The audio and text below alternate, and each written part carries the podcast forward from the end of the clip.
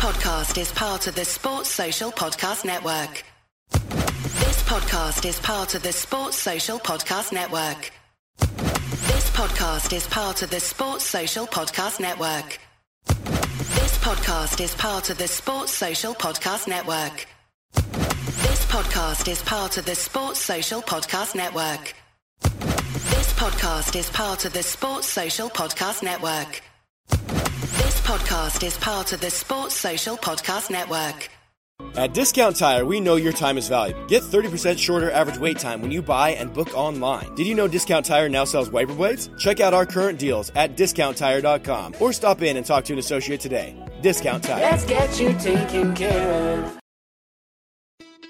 It's the Marketer's Report. This week, Patrizia Spagnoletto, Global Chief Marketing Officer, Direct to Consumer for Warner Brothers Discovery, weighs in on the difficult task of building and retaining consumer trust. Trust is a really hard thing to build and a really easy thing to destroy. And we have to be very respectful about that. Our partnership with iHeart has really helped us build that trust and that relationship with the on air talent. The best thing for us to do is to build a relationship with our consumers. And if those consumers have a relationship with the DJs that are on air, then we want to build on that. House of the Dragon, which was one of our most successful, if not the most successful campaign we've ever done for a show, audio was a core part of that. As the number one audio company, iHeartMedia gives you access to all. Every audience, live conversations, trusted influencers, and the insights and data you need to grow. Not just a media company, iHeartMedia is your access company. Go to iHeartResults.com for more.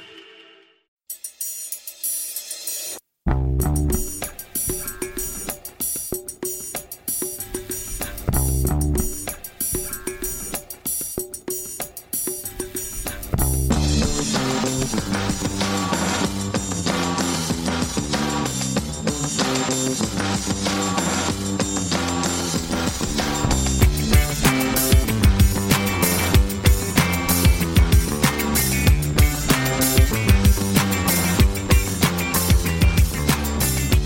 it's 12:30 p.m. It's Monday, and you're tuned to a Celtic state of mind. It's TMC time, aka the Monday Club. I'm Tony Haggerty, and as ever, I'm joined by the track-suited and booted resident rascal, Russell Boyce, and the wonderful Amy Canavan. How are you guys? All right? Yes, Tony, my man. All good over here, mate. I'm in the mothership as well. It it seems like right now we're getting a we're getting a few of the contributors now diving into the mothership on a weekly basis. It's good to see us all try and look good in this impossible light, mate. Well, Amy, yourself, you good? Good, yeah. I've uh, darted out of the mothership again. Um, yeah, I prefer the light in here. It's, um, I look like a ghost when I'm in there, but no, it's um, Ru- Russell can Russell can be in there today, but no, I'm I'm doing well, thank you. I'll I'll I'll hesitate to call you Casper, the friendly ghost. Anyway. Right, we'll crack on, and it pains me greatly and it saddens me that we're going to have to kick off a football show with this, but it has to be addressed. I'm going to start with a quote, and the quote is It's not the creed nor his nationality that counts, it's the man himself.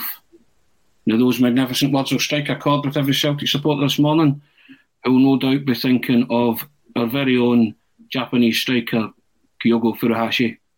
And those words, incidentally, were said by legendary figure Willie Maley when he was asked to encapsulate Celtic's one club for all and multicultural ethos and roots.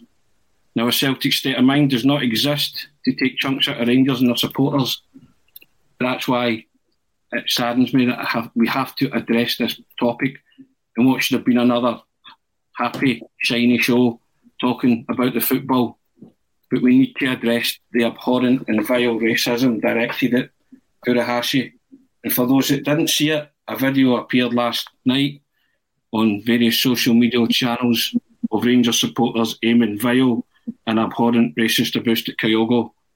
Now, it wasn't too long ago where a lot of Celtic supporters stood shoulder to shoulder with Rangers fans, and racism was directed at their very own midfielder, Glenn Kamara. But personally, I think there are no words at times.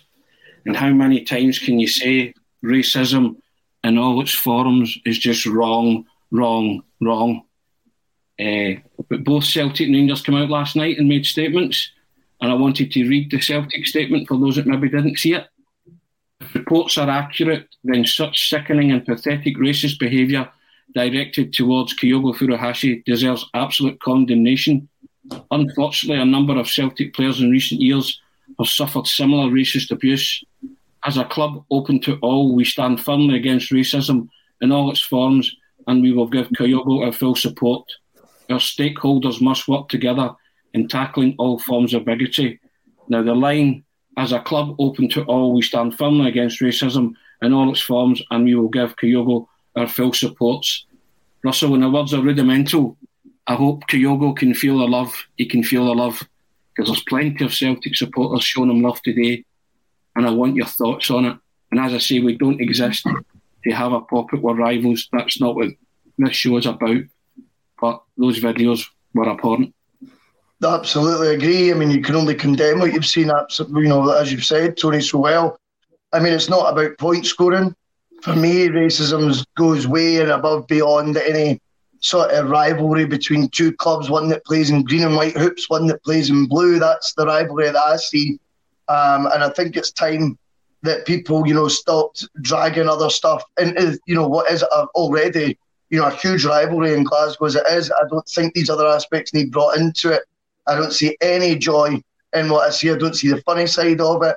And I think it's really sad that what you're saying there is we should be bringing it, you know, it, it, not we should, but we are, you know, hopefully uh, Kyogo's feeling the love from us all today. You know, he should have been feeling it for his performances on the pitch so far, not in the on the back of four weeks in, in the country and having to be subject to that sort of utter prehistoric behaviour that to me just does no place in any country, any culture. Um, it's just really tragic that we're, you know, talking about that when we're in the back of obviously some unbelievable displays domestically on the pitch, particularly from the man in question. Um, and only really do you feel sometimes like it would be in Scotland, you know, that you would be talking about this nonsense. I'm not going to sit and pop at Rangers supporters. I am in no doubt in my mind there's an element of idiots and all club supporters right across the world. You know, there's going to be an element. But what you're seeing there, you can only see, you know, who it is that's done it. And unfortunately, the Rangers fans on that bus that were subjecting Kyogo to such disgusting chants, um, and obviously whatever else went with that, I think they need to, you know, take responsibility. Um, the fact Rangers have released a statement about it, I suppose, is a step in the right direction as well. But oh, it's just not what we want to be speaking about. But absolutely, Kyogo, I hope you're feeling the love, and we are 100% behind you. Now, Amy, you and I both had the pleasure of interviewing Paul Elliott recently. I did for the Celtic Way, you did it for the Soccer Supernova. And Paul Elliott was telling you about things that happened in the late 70s, early 80s. This is 40 stroke 50 years ago, Paul Elliott was talking about, and it's still going on. Yeah, you just, you, as I said there, there are no words, and I, I agree with Russell. Every football club has its element of supporters that bring their club into disrepute and shame them. You know, but as you see, we're commenting on this specific incident in isolation. Correct. Um, you know, so that we want to make that clear. And as I said before, not taking chunks out of Rangers fans or the supporters or their club. It's up to Rangers to now deal with that incident and those supporters in the way they see fit. But we have to address it because it was directed at a Celtic player. And as we say, Amy, Paul Elliott was talking about these things 50 years ago, or 40 years ago in his case when he started his career, roughly in the 80s. And uh, yeah, we're still talking about it today in 2021. It's very sad, isn't it? It's abhorrent, you know. Um, and I think before anything else, we've been quick enough to, you know, maybe call the club out when over the past year they've not been quick enough with statements and not over just the past year, over a long period of time. But I thought the statement yesterday was concise, it got to the point, and it was done in the right manner at an appropriate time. Um, Rangers as well. I think we're still possibly looking for a, a proper official statement. Um, a spokesperson has came out, um, but as long as it's heading in the right direction, then then that's just what has to um, the direction that this has to be taken in. It is sickening. Um, as you say, we we both so recently spoke to Paul Elliott, and that's 30 to 40 years ago, and we're still talking about this now. For a guy that's been in the country for four to six weeks, as Russell says, you know, we need more Kyogos um, in this league, in this country. The the talent that he's brought across it's, it's kind of similar and as as you know Tony that Paul Elliott he spoke with with Mark Walters saying you know and and I remember I asked him why would you want to you know go into that culture when you know what you, your friend your really good friend was experiencing because he already saw that Walters was experiencing that racism at Rangers who's to say that everyone's going to be Paul Elliott? Paul still came to Celtic obviously and had an extremely successful period, but he was still victim to to the racist abuse. If you know, if there's players in the J League, whoever it may be, that if, if we're potentially looking at them, if they see that um, that Kyogo is facing this, why would they really want to come here? You know, it's not a culture that you'd really want to walk into. I don't really know if I'd want to walk into it myself. You're really sticking your head above the parapet if you do. So it's not it's not what we want to be. You know, you want to be welcoming. This is not that sort of stance. So as long as it gets handled properly, um, and by all means it's on the right the right tracks, then we ha- we have to try and eradicate this. But the club are spot on. You know, this isn't just a one time incident. How many times has this happened um, to to so many different players, not just Celtic players? Like we say, Glenn Kamara, like. Um, you know, Aberdeen, Hibs players, it's constant and something something needs to change if it be social media platforms, uh, calling it out. And as well, it can't just be the one individual. It has it's, it's the entire bus, you know. It's yeah, fine for enough. There's maybe one or two who are, are partaking in it, but it's the bus as a whole. Um, so, like you say, it has to be left with the authorities now, um, and hopefully the right action is taken. We have to stress as well, Russell, that we'll be quick to condemn Celtic supporters if they're involved in anything like this moving forward. You know, you, you can't, we abhor it in all shapes and forms. Absolutely agree. If, you know, this is not about aiming at it because it's a pot shot at, Rangers supporters or or their club in any way, shape, or form. It's just complete shock and dismay at the treatment someone from another country gets because of their race or nationality. That's all this boils down to. Um, there's nothing, you know, it doesn't matter. If, if I see Celtic supporters doing that, 100%, we'll be sitting on the Monday Club talking about it, calling it out. And that's all you can do really at this stage because the incidents now happened. You've got to give the player all the support and the backing he needs. You've got to condemn the actions that have happened and hope they get dealt with and educated the people because that's what that is. Complete lack of education. I mean, if that's getting put down, I'm reading tweets now left, right, centre about it was on the bus away day patter. If that's the level your patter, you know, comedy's not for you because that's just not. It's not even funny. It's so. It's just childish nonsense that to me is from a forgotten, a forgotten time. So, yep, you're absolutely right, Tony if if it's good good enough for us to, to, to call it out just now when it's a you know a rivals set of supporters that are guilty. We'll certainly do the same if we see it happening by Celtic supporters as well because it's just not on. Also think as well, Amy, decent minded supporters of every club now, they're just sick of it, aren't they? And they are going to try and call it out at every opportunity, and they should call it out at every opportunity, regardless of the club and the perpetrators. You know, decent minded football supporters and I stress the word football supporters, they're just sick of it all now, aren't they? Absolutely, because then it goes to a human level, and it's kind of what Russell touched upon earlier. You know, it doesn't matter if you're in a red Aberdeen shirt, a green Hib shirt, um, or or the blue of Rangers. It doesn't matter because it's on a human level at this point. Um, it's a personal attack. It's not mattering what club you play for or what club you support. It is just as a on a human level. So of course, and it is unity. And I think the fact that, you know, there's obviously people a hell of a lot older than myself who have been facing this, you know, for for 40 years or viewing it for 40 years, as we're saying with, with Paul Elliott, it is just sick of it now.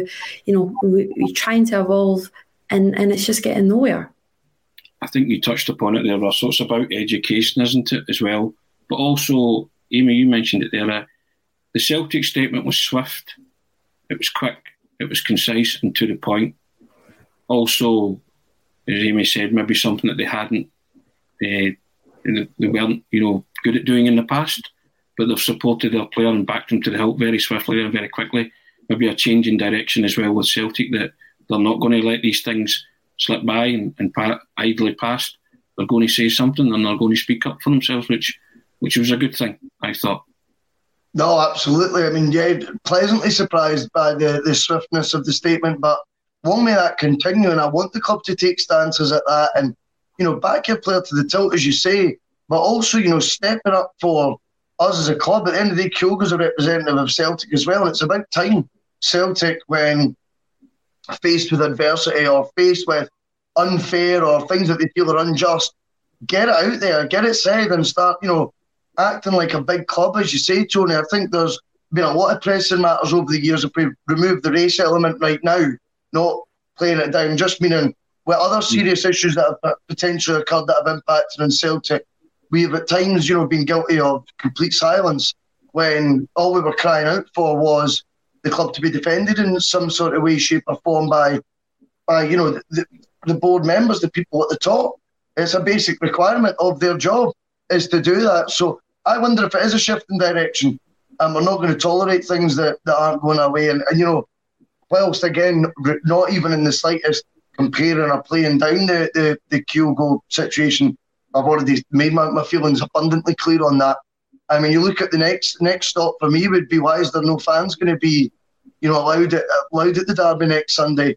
And you know, can we address that? Can we get, are we going to be putting wheels in motion to get that looked at and addressed as quickly as possible as well? Because stuff like that we shouldn't be standing for either. Again, completely different tangent. I just mean in relation to yeah. the board's swiftness in, in dealing with, with an adverse situation there. I'd like to see it replicated with other football matters as well. I've mentioned it before, Amy Russell said it there too. I, I thought Celtic acted like a big club last night. You know, I think most Celtic supporters would have been proud of the way their club acted and the and the swiftness in the way they acted when those videos uh, came to light. You know, so it's uh, a pat in the back for those at the club who noticed that straight away and came out with, uh, as you say, a, a concise and clear statement. You know, the ticket thing maybe something that the club will work on moving forward. That that's that's another issue, but it's part of the wider issue. But if Celtic are going to act like a big club and, and defend themselves in these situations, then I think most of the support, well, every Celtic supporters would applaud that, wouldn't they? Absolutely, and you know, and, and that's why I highlighted it because we are quick enough to call to call the club out and say that we wish they maybe done this a bit quicker, this a bit quicker, or or highlighted this at all. But when they do good, you've got to equally praise them just as quick as you are to to to shoot them down. So again, like you say, it's proven. You know, uh, it's a it's a big club sort of move, and you know, but at the end of the day, it shouldn't need to be a move at all because it shouldn't need to be making a statement because this shouldn't be happening in this instant in the first place. So like I say, it's it's a good move from the club. Also, it reflects well, proves they're getting behind their player, but um, it's now just time for it to be dealt with properly. Okay, we'll move on. And speaking of the club doing good, Amy, the club did good again on Saturday. Back to back home 6 0 win against St Mirren. Ange Ball, Ange Postecoglou revolution kicking in, all these great things.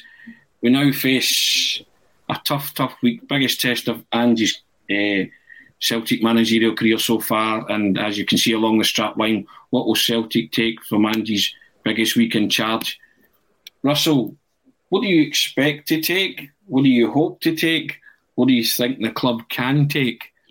Not in any particular order. You just answer it randomly as you usually do. Not a problem. Uh. I, I, think with I think when we played AZ last week, I felt it was the right time for that challenge to sort of gauge where Ange's sort of development at the squad was. I think now we're entering a week of such importance. Again, I feel it's at the right time for us to sort of gauge how Ange's progression so far as Celtic manager has been made. Undoubtedly, we have, you know, since the opening three matches, it has been a vast improvement that we've seen so far. We've seen players come in the club that are exciting the supporters as well, bringing maybe calming influences as well. Um, and then we're seeing, you know, in full effect what Ange Ball can do, particularly at Celtic Park. Um, I think AZ away is still a tricky one. This week on the Marketers Report, Patrizia Spagnoletto, Global Chief Marketing Officer, Direct to Consumer for Warner Brothers Discovery, weighs in on building trust. Trust is a really hard thing to build and a really easy thing to destroy. And we have to be very respectful about that. Our partnership with iHeart has really helped us build that trust and that relationship with the on air talent. As the number one audio company, iHeartMedia gives you access to all. Every audience, live conversations, trusted influencers, and the data you need to grow. Go to iHeartResults.com for more. It's the Marketer's Report. This week, Patrizia Spagnoletto, Global Chief Marketing Officer, Direct to Consumer for Warner Brothers Discovery, weighs in on the difficult task of building and retaining consumer trust. Trust is a really hard thing to build and a really easy thing to destroy. And we have to be very respectful about that. Our partnership with iHeart has really helped us build that trust and that relationship with the on air talent the best thing for us to do is to build a relationship with our consumers. And if those consumers have a relationship with the DJs that are on air, then we want to build on that. House of the Dragon, which was one of our most successful, if not the most successful campaign we've ever done for a show, audio was a core part of that. As the number one audio company, iHeartMedia gives you access to all. Every audience, live conversations, trusted influencers, and the insights and data you need to grow. Not just a media company, iHeartMedia is your access company. Go to iHeartResults.com for more. Two goal cushion.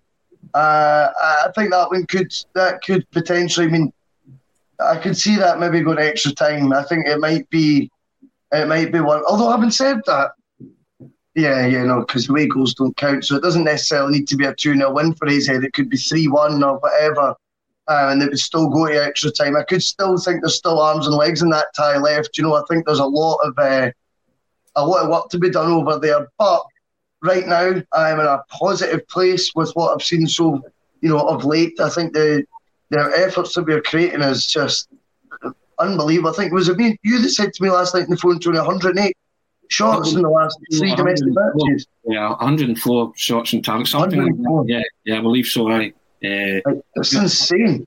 That's and, that, isn't it? And I think the thing is with the AZ game again, you you you you were to get through that tie, whether it's you know via extra time or say they pull off another outrageous result, and who's just say with this team right now because they're certainly bringing me confidence.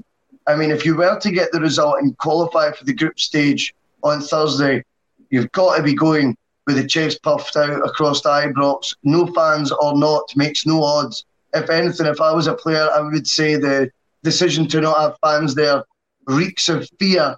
That would be giving me absolute confidence that there is worry over in the enemy's uh, ranks, and that you know if you can smell it, take advantage of it and ram it down their throats. That advantage that you might have. So I'm quite confident we'll get a result on Sunday. If I'm honest, I think even a draw would be a positive result for me because we certainly didn't look like picking up many of those last year.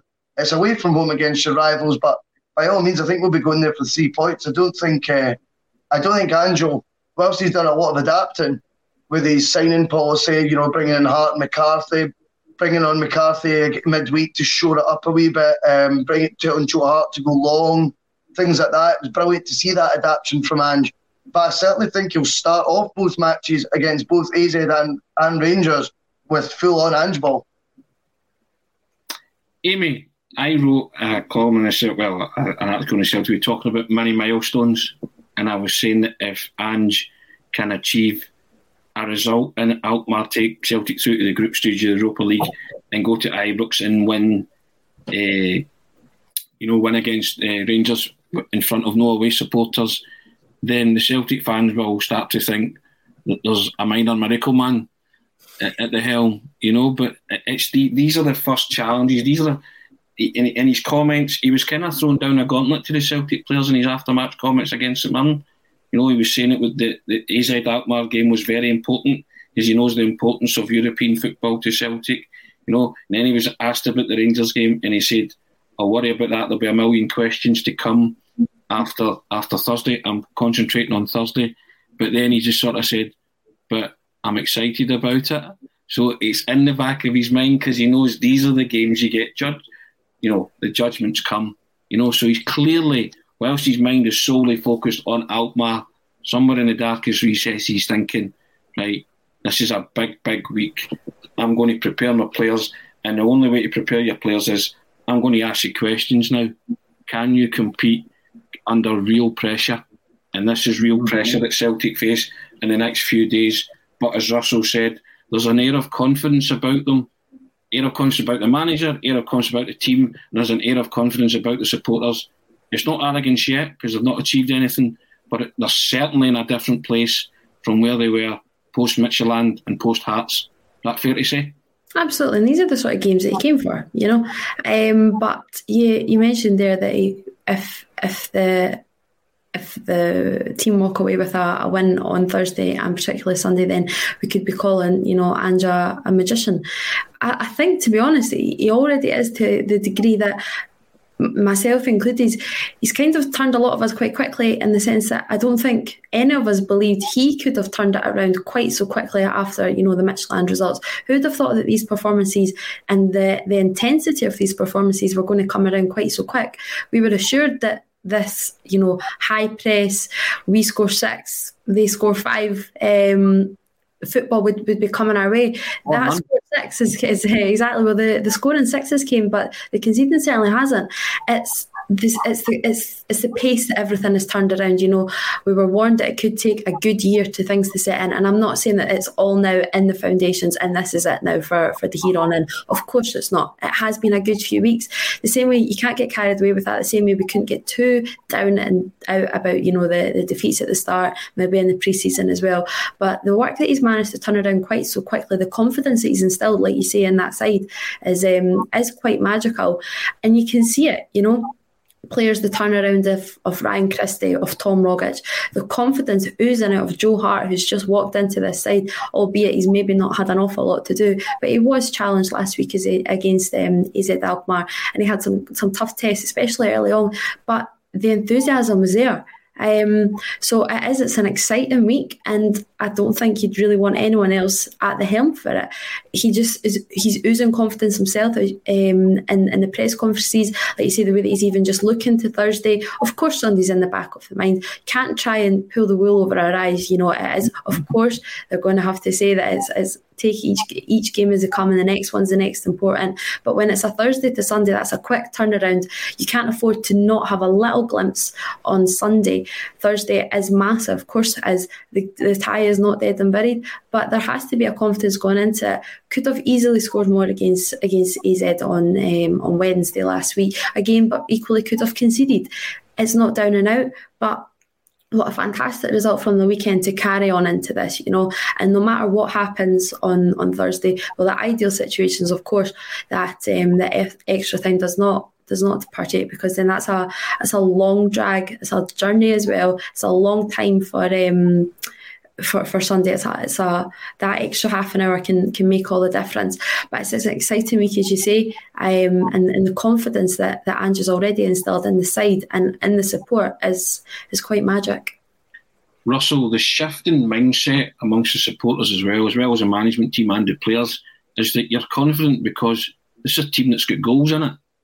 Goals win matches, regardless of the opposition. Goals win matches, right? I mean, it's a it's a fact. You know, so you're going over to Holland, yeah. Well, there's trepidation, you, you, you know, because AZ were a good side, but you kept them out at Celtic Park. Three weeks ago, you wouldn't have thought that was possible to keep a clean sheet against a team like AZ Alkmaar, who were a very good side. Three weeks ago, you were dreading going to Ibrox, or you weren't looking, certainly weren't looking forward to it. I don't know if dread's the right word, but there was certainly a wee bit of, of fear and trepidation amongst the Celtic mm-hmm. supporters. Now you're brimming, you're thinking, bring it on because you want these te- you want Celtic to test themselves now against one a decent Dutch Eredivisie side and against the current champions. So you're, you're thinking, bring it on because it will be a gauge for everybody, a gauge for Ange, a gauge for the players, a gauge for the supporters. And but you're you're not worried now what can possibly happen because you're thinking Celtic can inflict damage on these teams now. That's Absolutely. why your mindset's completely changed. Yeah, and I think as well with regards to the uh, to the gauge that you're referring to, I think the gauge that we're all expecting it to be is a very positive one, um, because as you say, the mindset has completely flipped. Um, so that uh, so we'll look forward to uh, seeing what they can do. Uh, basically, what I think as well. So I've got the direct, I've got the producer in the background and He's putting me off my off my game here, right? So can, yeah, yeah. So I do think it's going to be positive results that we expect. All right. I think um, right now the, the mindset of the supporters has changed, myself included. I was I thought the, the, the game at Ibrox would come too early in Ange's career, particularly on the back of what we'd, be, we'd been told. And we had been told this is something that takes six months to a year, which to me wasn't really on, considering the prize bounty at the end of this year. And it wasn't something I found palatable. Instead, he's blown everyone away by how quick he's got to play. And the, the football's unrecognisable. We have to be abundantly clear on that. The football that we're watching is unrecognisable from last year. And in fact, some of the stuff we've seen so far has been up there with some of the best football I can remember seeing as a Celtic supporter. I know that sounds, um, you know, over hysteric, but the honest truth is sometimes I've been blown away, particularly in the first halves of these games. They, I mean, they, they come out the traps at a speed that is just un, unprecedented, and they do look the amount of opportunities they're creating that they could give someone a real doing this season. I don't know how many goals you're all thinking of, but know you were going to do that. A team that comes a crop, a cropper, you know. we heard it here first. Russell's for the the magical number of ten. Amy, a perfect ten. He thinks they're going to score against somebody this season, but he does make a, a valid point that Celtic are they're coming out of the traps at breakneck speed, and it's clearly an instruction to try and blow teams away in that first half because the first half against Hearts, first half against St Mirren, they were particularly impressive, you know, and could have been out of, out of sight in both of those games. 104 shots on on target or 104 shots at goal Eh, in three domestic games. I mean, that's incredible, absolutely incredible numbers. You know, so as I said there, you have confidence in this team to go out, create opportunities, and also score. That's why, and we're not saying that they're going to go to Holland and win, and we're not saying we're going to go to Ibrox and blow Rangers away, because to quote Russell, flip it, it could go wrong as well in both of those matches.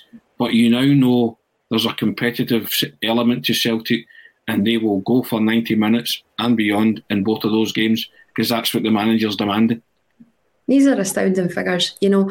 Um, and while this is fantastic and it's and it is all attack, attack, attack, I, just want to draw back to you know we were we were warned that you know if the opposition score four, fine, we'll score five. But it's the fact that it's been clean sheets as well, and I find that equally impressive. You know, a happy defence means a means a confident attack, and it's just think the the joyous bit out of it is that we're probably not even seeing our, our best at, at the back. You know, I think Starfelt is still a little bit shaky um, and he's taking time to adapt. But there's no denying that these clean sheets on the back are definitely going to aid to that. There are still some pelters coming in for Greg Taylor.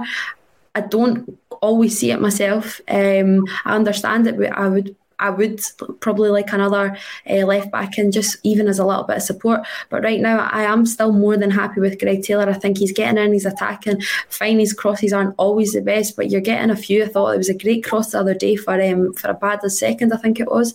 Um, he's getting down to the back. He's linking up really well with Forrest and Christie as well, I think. Um, but it's the fact that there's not even the best back line um, or the most confident back line, but we're still keeping clean sheets. And again, that's a credit to Joe Hart because I think over the last few seasons as well, we've always said, you know, it might take a little bit of time for uh, the goalkeeper and the centre defenders to, to build that relationship. But the experience that Joe Hart's brought in, and we can say that all the time, you know, that you bring in an older player and they should automatically bring their experience in. But that isn't always the case. But this really has been instilled, you know. Um, there was a whole talk the other day that Cal McGregor was going to, you know, give him the, the captain's armband. Instead, it was obviously to, to Ryan Christie. Hart does not need a, an armband around his, his bicep to be a leader you, you can see it through the game. You can see as well his emotion. I think it was after was that maybe after David Turnbull's goal, the the, the camera cut, cut to him and he, and he celebrated away. He is already in the mindset, you know, and that is great to see. So there's there's that issue there that there's a little bit of leadership in the back as well. Stephen Welsh is ultimately stepping up. Um, but as much as the, the attacking prowess is there, I'm equally impressed that the clean sheets are there as well because how many times have we said it on this podcast and over the years we've watched Celtic maybe score four, sometimes even score five, but in the 80th to 90th minute a sloppy goal is lost because the concentration goes or there is albeit a, a moment of magic sometimes from the opposition. But it doesn't even need to be a Rangers or an Aberdeen it can be against a St Mirren, it can be against Dundee that we lose that la- that last minute goal just in a little bit of lack of confidence.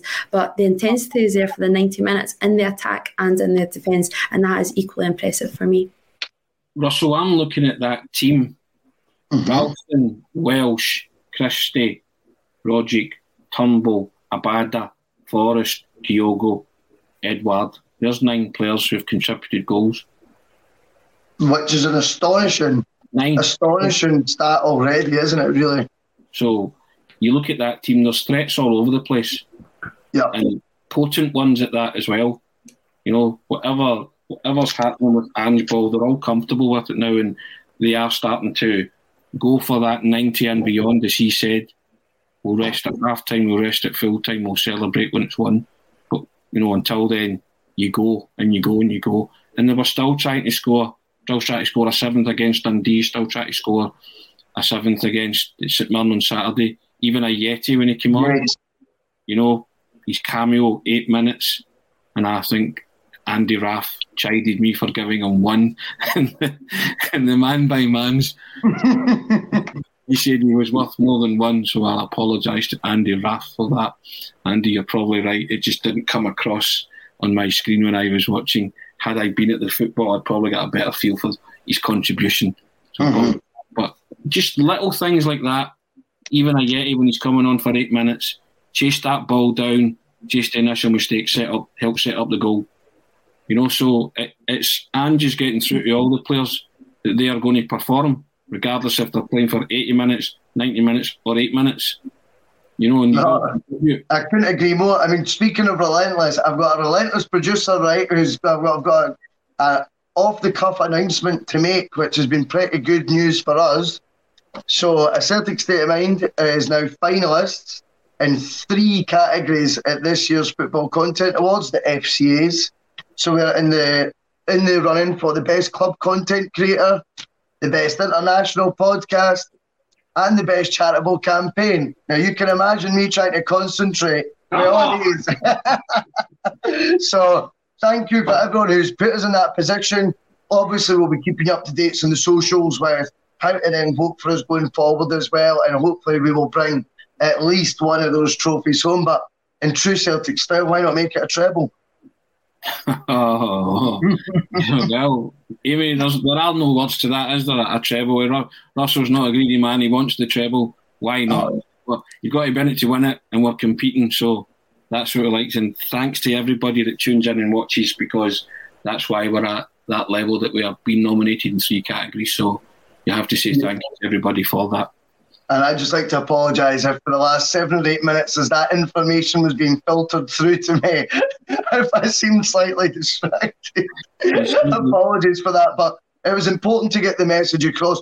Big well done to Paul. Obviously, you've got to say that as well, not just because I'm in the mothership, but he's doing a terrific job managing to guide us as uh, rascals, you know, to, to get nominated for such awards. So, I, I mean, let's just hope we can bring one of them home a ragtag and bobtail team, Amy. You know, unlike the free, the rip roaring, free scoring, never boring Glasgow Celtic, they're they're doing the business on the park. But yeah, I mean, you touched on it there, Amy, as well. I I've been watching Joe Hart since he came in, and the difference in instilling of confidence, as you say, just somebody that they can rely on is night and day. And it is just different things like that when the camera panned onto him after a goal against St Mirren. He was like, yes. And you're thinking, from the moment he walked in the door, he's got it. There's just people that come in and they get it. And Joe Hart gets it clearly. And he has decided, I'm going to enjoy this, I'm going to embrace it, and I'm going to tell others and give them the benefit of my experience.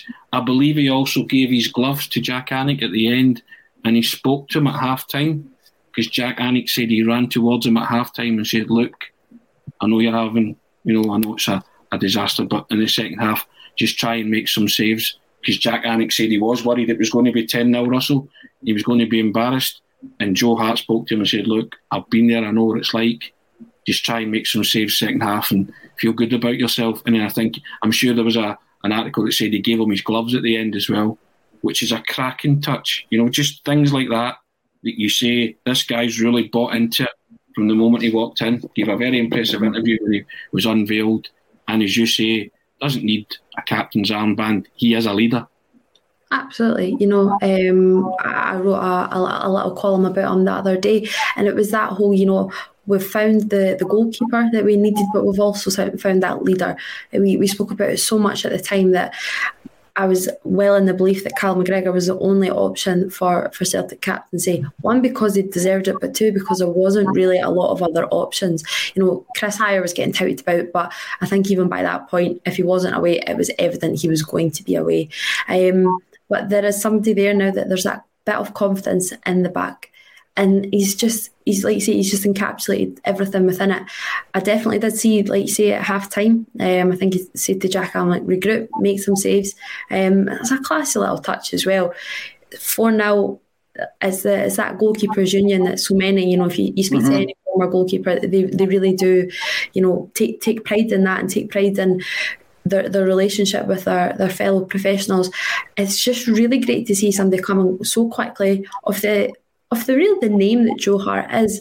And I think a lot of Celtic fans, myself included, I we've delivered some pillars to, to Joe Hart over the years. You know, I always think about the, the kicking of the the um, advertisement board against Italy in the World Cup, the sheer frustration. He's made a few. There was a few blunders at Man City as well, and his career ultimately did take a little bit of a dip. He was well loved out in Italy when he went out to Torino, um, but it doesn't quite work out for him down at Burnley. Uh, I can't remember what this final Premier League game was.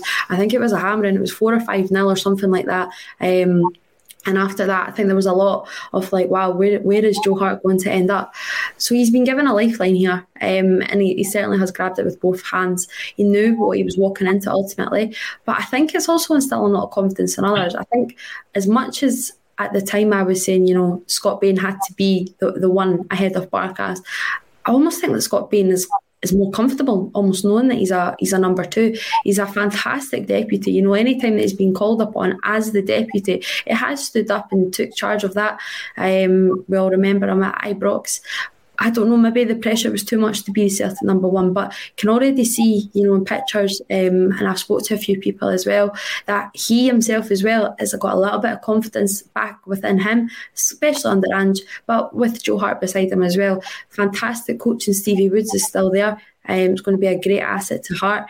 So everything's just ticking along nicely. Um, and like I say, I still laugh a little bit that Joe Hart's actually Celtic goalkeeper, but uh, hey, I'll take it.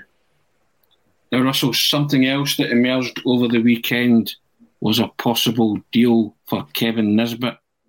We have spoken before in many programmes about signing the best young Scottish players or the best Scottish players around. Nisbet's name was one that kept coming up. Mm-hmm. Now there was talk of a swap deal involving Leigh Griffiths and cash heading to Easter Road, but not so sure about the wherewithals or the, the validity in that for a club like Hibs but certainly Nisbet, and you'll laugh, Nisbet is top. If you're talking about shopping locally, Nisbet is top of your persons of interest list, is he not? In yeah. opinion, or he should be. You know, so when yeah. Celtic, I mean, he was left out yesterday. Official reason, illness, people putting, putting two and two together, you know, trying to work out work it out. But and I think Celtic have been quoted four million pounds for Nisbet. So they know what to do now, don't they? They know they know what Hibs want, and if Celtic want Nisbet, then they might have to shell out a bit of money for, for Celtic.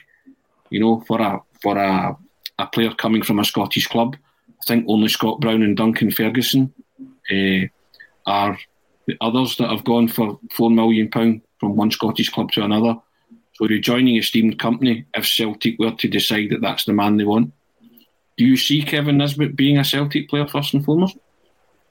Yes, I think it would make sense if the uh, if the deal for the VVV striker in Holland, um, if that's you know fallen by the wayside, then I think Kevin Nisbet would be more than an attractive option for Celtic. I think you know we were we, we had so many pods, Tony, where we spoke in the summer. I think this was before Ange had even been appointed, and where we spoke, and Amy, you'll agree with this, where we spoke about all this list of domestic players that Celtic should be targeting in the summer. Unbelievably, because we thought, well, the ones that we're getting from overseas aren't settling in quick enough. We were talking about Barkas was going to take 12 months to settle as yet, perhaps the same. Obviously, the pandemic playing a part in that. I get that. But we thought maybe it's going to be a back to basics sort of transfer window where we buy the best from our own domestic league.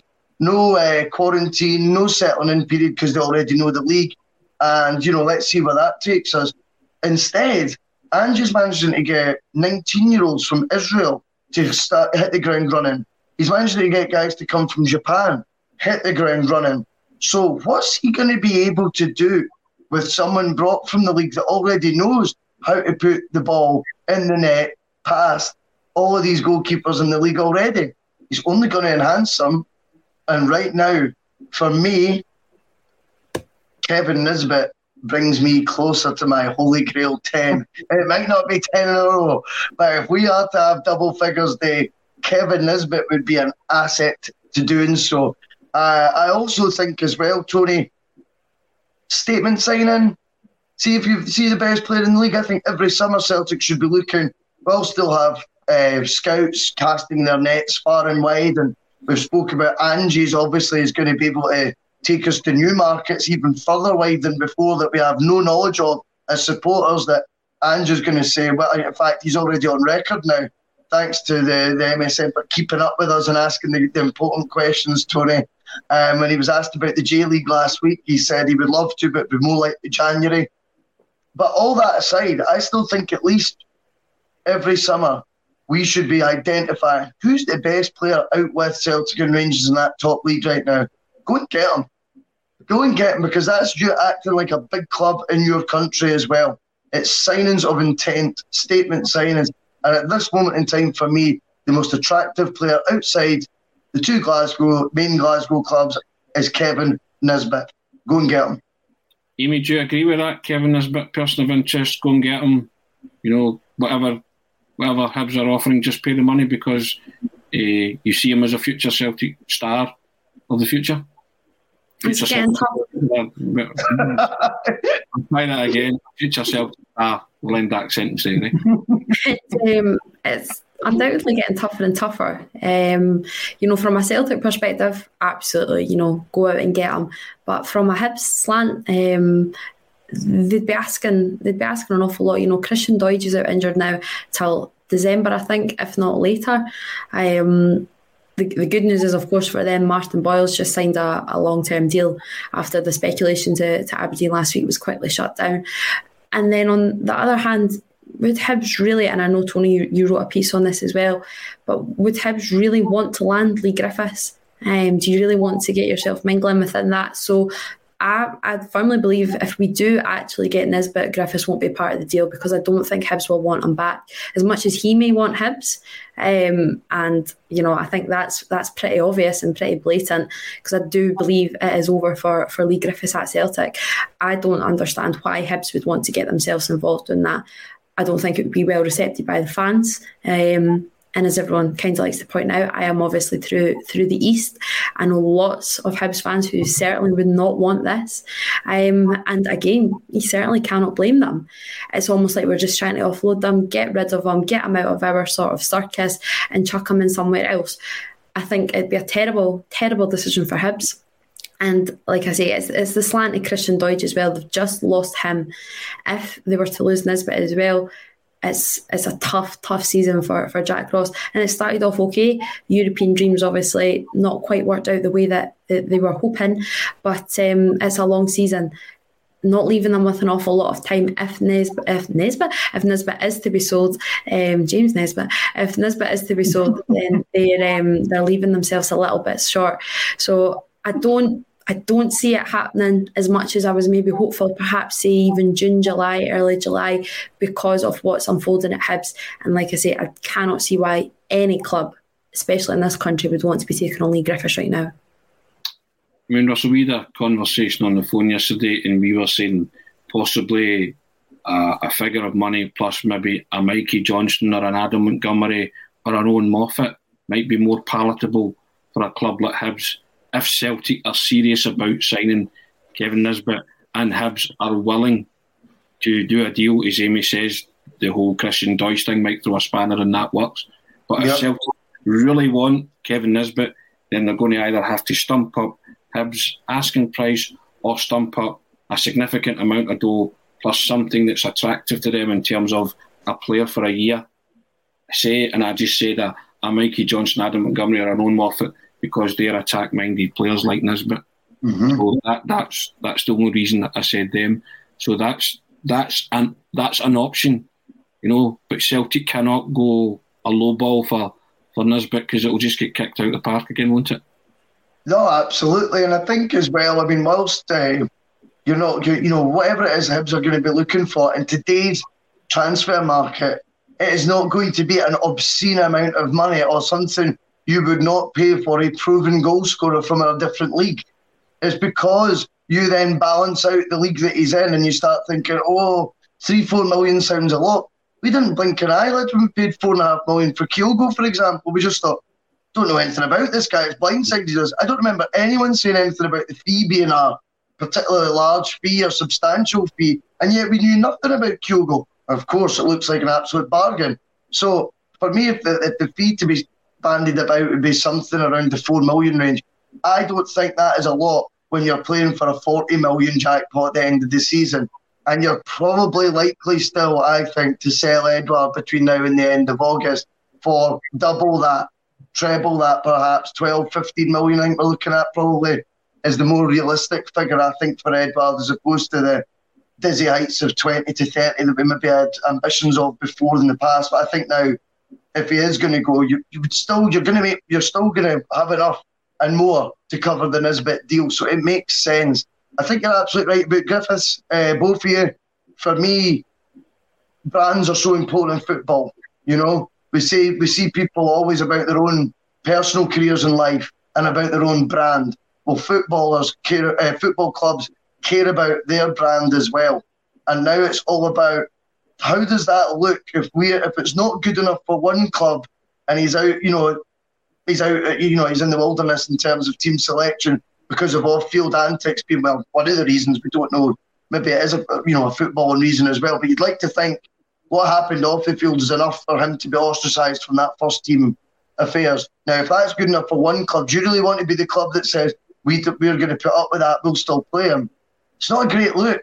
You only need to also look at the division in the stands. All right, that it caused um, at Celtic that was on a human level, not because we're Celtic supporters that was causing upset. So that exact same division is going to be mirrored at any club I think Leigh Griffiths goes to. I don't see how the, the opinion would be different or slanted in any different way. I think there'll be some true fans out there that'll say, well, as soon as you put on the shirt, we should be applauding you and backing you. And then you're going to have another section that say, no, no, no, we're not having someone that's had all field antics that representing our club. And therefore, that to me is an argument that could be happening at any football club. Therefore, I don't see it likely that Hibs would accept him as a make a make make weight in the deal or whatever that saying is. And then I also think as well, he'd probably go in there as a top earner. Don't see how that would be particularly palatable to current pros that are there and supporters either. I do think the loan thing, you could be on the money with that. I think if that's what needs to be done as a sweetener, particularly if you've got Doidge out till there was at Christmas, you said, sort of time, where you've got someone like a Mikey Johnston who has scored goals at this level and perhaps just needs a consistent run again, or you're looking for Montgomery, someone who's really on the cusp of a wave right now in his career and could be getting a chance to get first team football now on a regular basis. A, a team playing good football like Hibs with a good manager. These sort of deals, I think, on top of the, the, the cash that Hibs want, sound a lot more likely. So, in the most long winded way, Tony, yes, I think Nisbet could be a person of interest for Celtic. now, Amy, how good would it be in terms of this week if Celtic could bring in a couple of players, uh, go to Holland and get a result, and then go to Ibrox and get a result? That's the kind of treble you want. New players, a result in Holland, a result at Ibrox. I mean, what a treble that would be, speaking of trebles. And how good would you feel about yourself going into the international break? it's the ideal week, isn't it? You know, um, and over the last few weeks, it said on the cusp of signings, or there's a few signings going to be coming in. It's not obviously materialised quite yet, but the, the window's not uh, not done. A week is a long time in football, um, and we know that, and a lot of things can change in, with, within a week. This is massive. There's no doubt, um, no matter what actually happens on the pitch, new signings are, are, are going to bring enthusiasm, they're going to bring excitement amongst the players and amongst the fans. It's what we want to be seeing. Um, and it's just getting all behind us, like you say, heading into the international break on a bit of a high.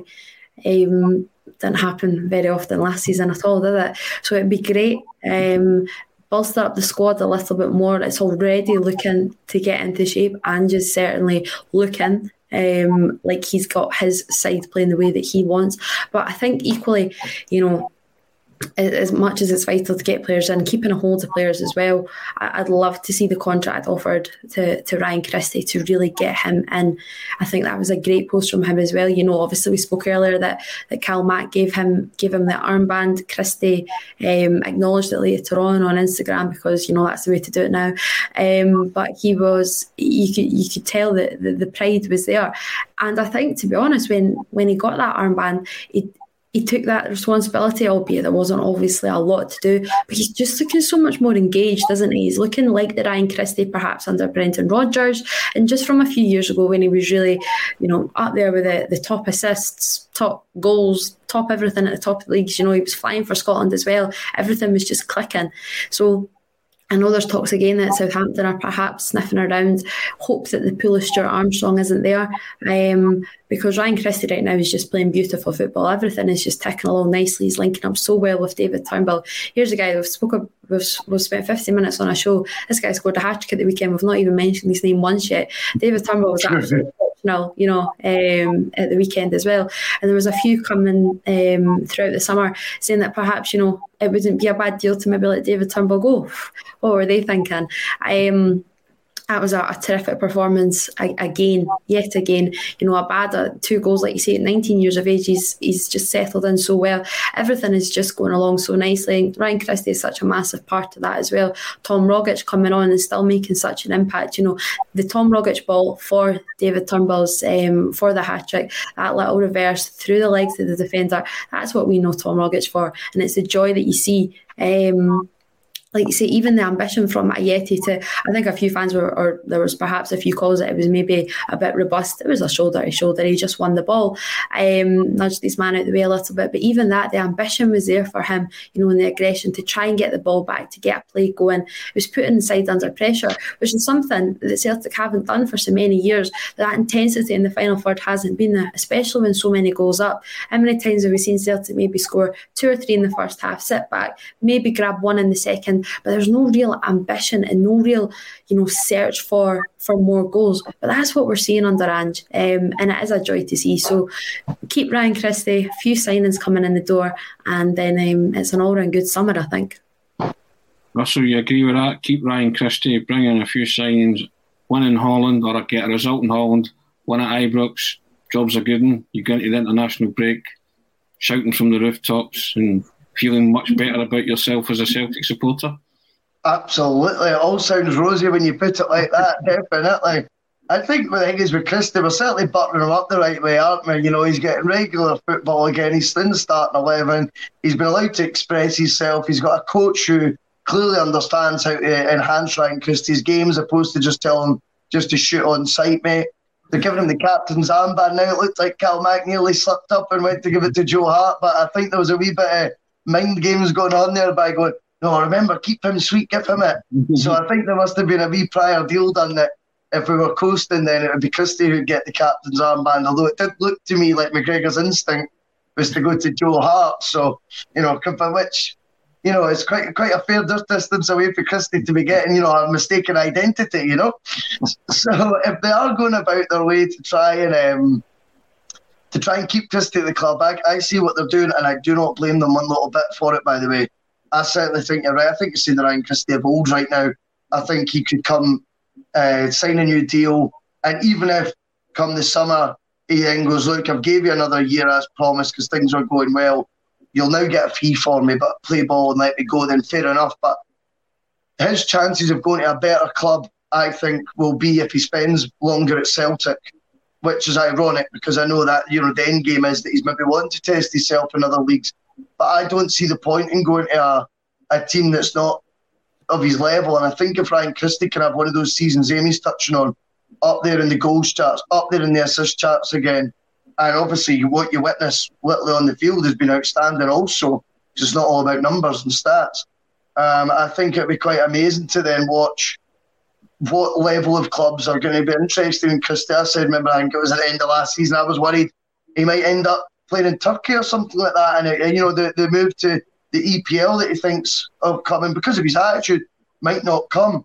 I, am convinced now that he probably will have an offer on the table from someone in the EPL, but why make it just a someone that you go to? Why not make it a somebody that you go to? You know, a, a real club of stature and prestige. And I think if Christie can put in, you know, as his early season form sort of began, if he can, you know, do that over the course of the next 10 months, then I think he could be looking at far better clubs being, you know, coming in different form. His opportunities might be that are presented to him might actually be more attractive. So why not stay and enjoy your football another year, Ryan? Do what's right. and speaking of good players, Amy touched upon him there. Turnbull, we haven't mentioned Turnbull, so let's mention Turnbull. Totally.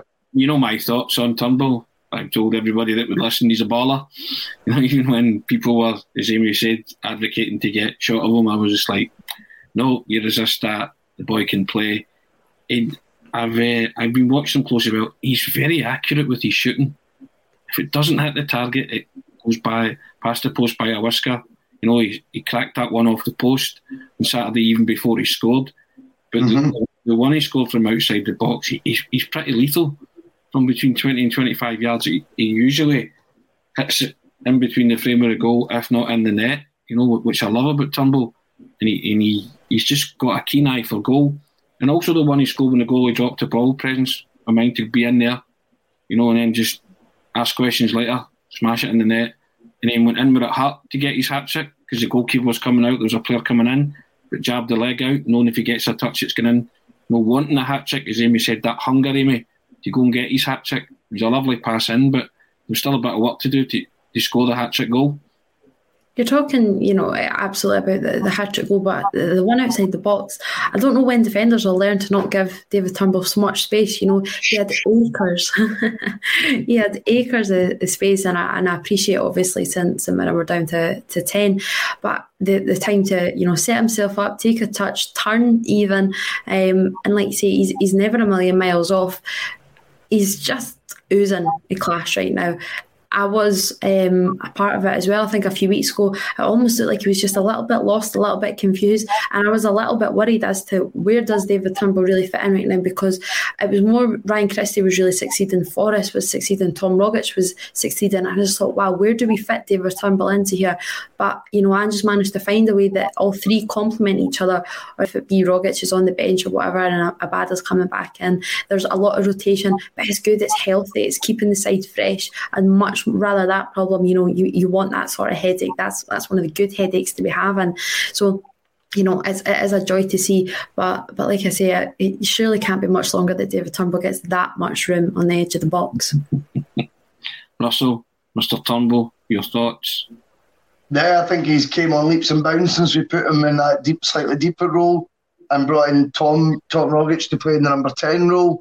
I wonder if that's maybe one of the reasons why he's getting that space at the edge of the box because he's coming from a deeper position and it's less expected. But the way we play, you know, everyone's going to be, you know, pushing on. I think beyond where they might they might be set up in the formation at the beginning of the game. He's shooting. I thought that I thought that goal from outside the box had. I'm not saying the exact same, but actually, you know, before because I know the Nakamura one was a joke. I just thought the way the way he went through the ball and got that sort of movement on it, the swerve going out the way, reminded me, shall we say, a wee bit of Nakamura's against them. Um, a long time ago that was now. But uh, no, the movement he gets the ball, his, his strike accuracy is good. Turnbull's going to be someone who's looking to break his goal scoring sort of record. I think he got 16 one season for Motherwell. Uh, he's got to be targeting that now, you know um, and saying, look, you know, I'm playing with a better team right now. I'm brimming with confidence. I've got a few on the board already. That should be a target, I think, and a realistic one for David Turnbull going forward. Um, I'll just say as well, obviously, we, uh, because I know we will be nearing the end, but if you have been watching, thanks for logging in on YouTube, Twitch, Twitter. I've lost count of how many social medias there are, but I meant to say that earlier, so aye. I wanted to say one more thing before we end the, the broadcast and the bulletin. Willie Collum, spot on on Saturday by sending Alan Power off. We're quick to shout at referees and accuse them of all sorts, but big up to Willie Collum for taking yep. no nonsense because it was a shocking challenge on Ryan Christie, and Willie Collum saw it for what it was a shocking challenge. He refed the game and uh, quite rightfully showed Alan Power the red card. Fair. Absolutely. Yeah, it's, it's up for debate, you know. I think it is. It's it's frightening that uh, that that we're finding, you know, fans alike saying, you know, that could just be a yellow. How that is a yellow in any any country, any league is is beyond me. So, like you see, we are quick enough, similar to Celtic, we're quick enough to, to call upon refs when they're when they're not in the in the right, but we have to be equally quick when they do something right. This has been a Celtic state of mind, the Monday Club, with me, Tony Haggerty, Russell Boyce, and the amazing Amy Canavan. Thank you for watching.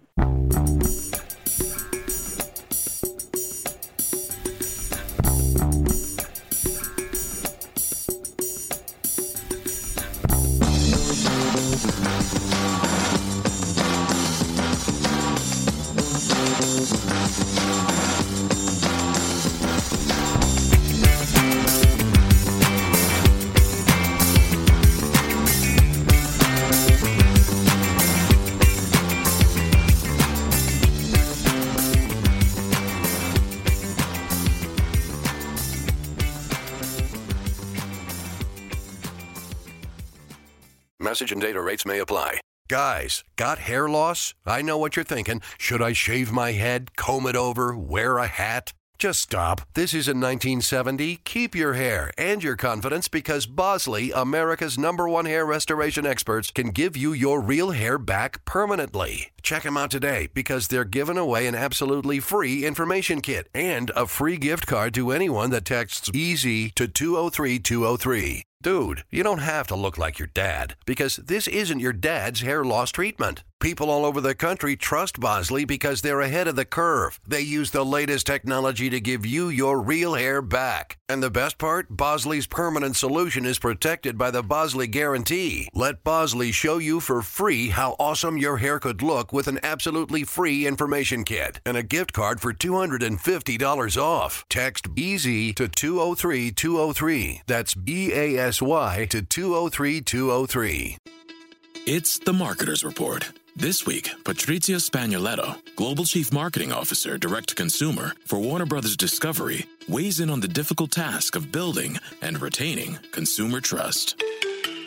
Trust is a really hard thing to build and a really easy thing to destroy. And we have to be very respectful about that. Our partnership with iHeart has really helped us build that trust and that relationship with the on air talent the best thing for us to do is to build a relationship with our consumers. And if those consumers have a relationship with the DJs that are on air, then we want to build on that. House of the Dragon, which was one of our most successful, if not the most successful campaign we've ever done for a show, audio was a core part of that. As the number one audio company, iHeartMedia gives you access to all. Every audience, live conversations, trusted influencers, and the insights and data you need to grow. Not just a media company, iHeartMedia is your access company. Go to iHeartResults.com for more.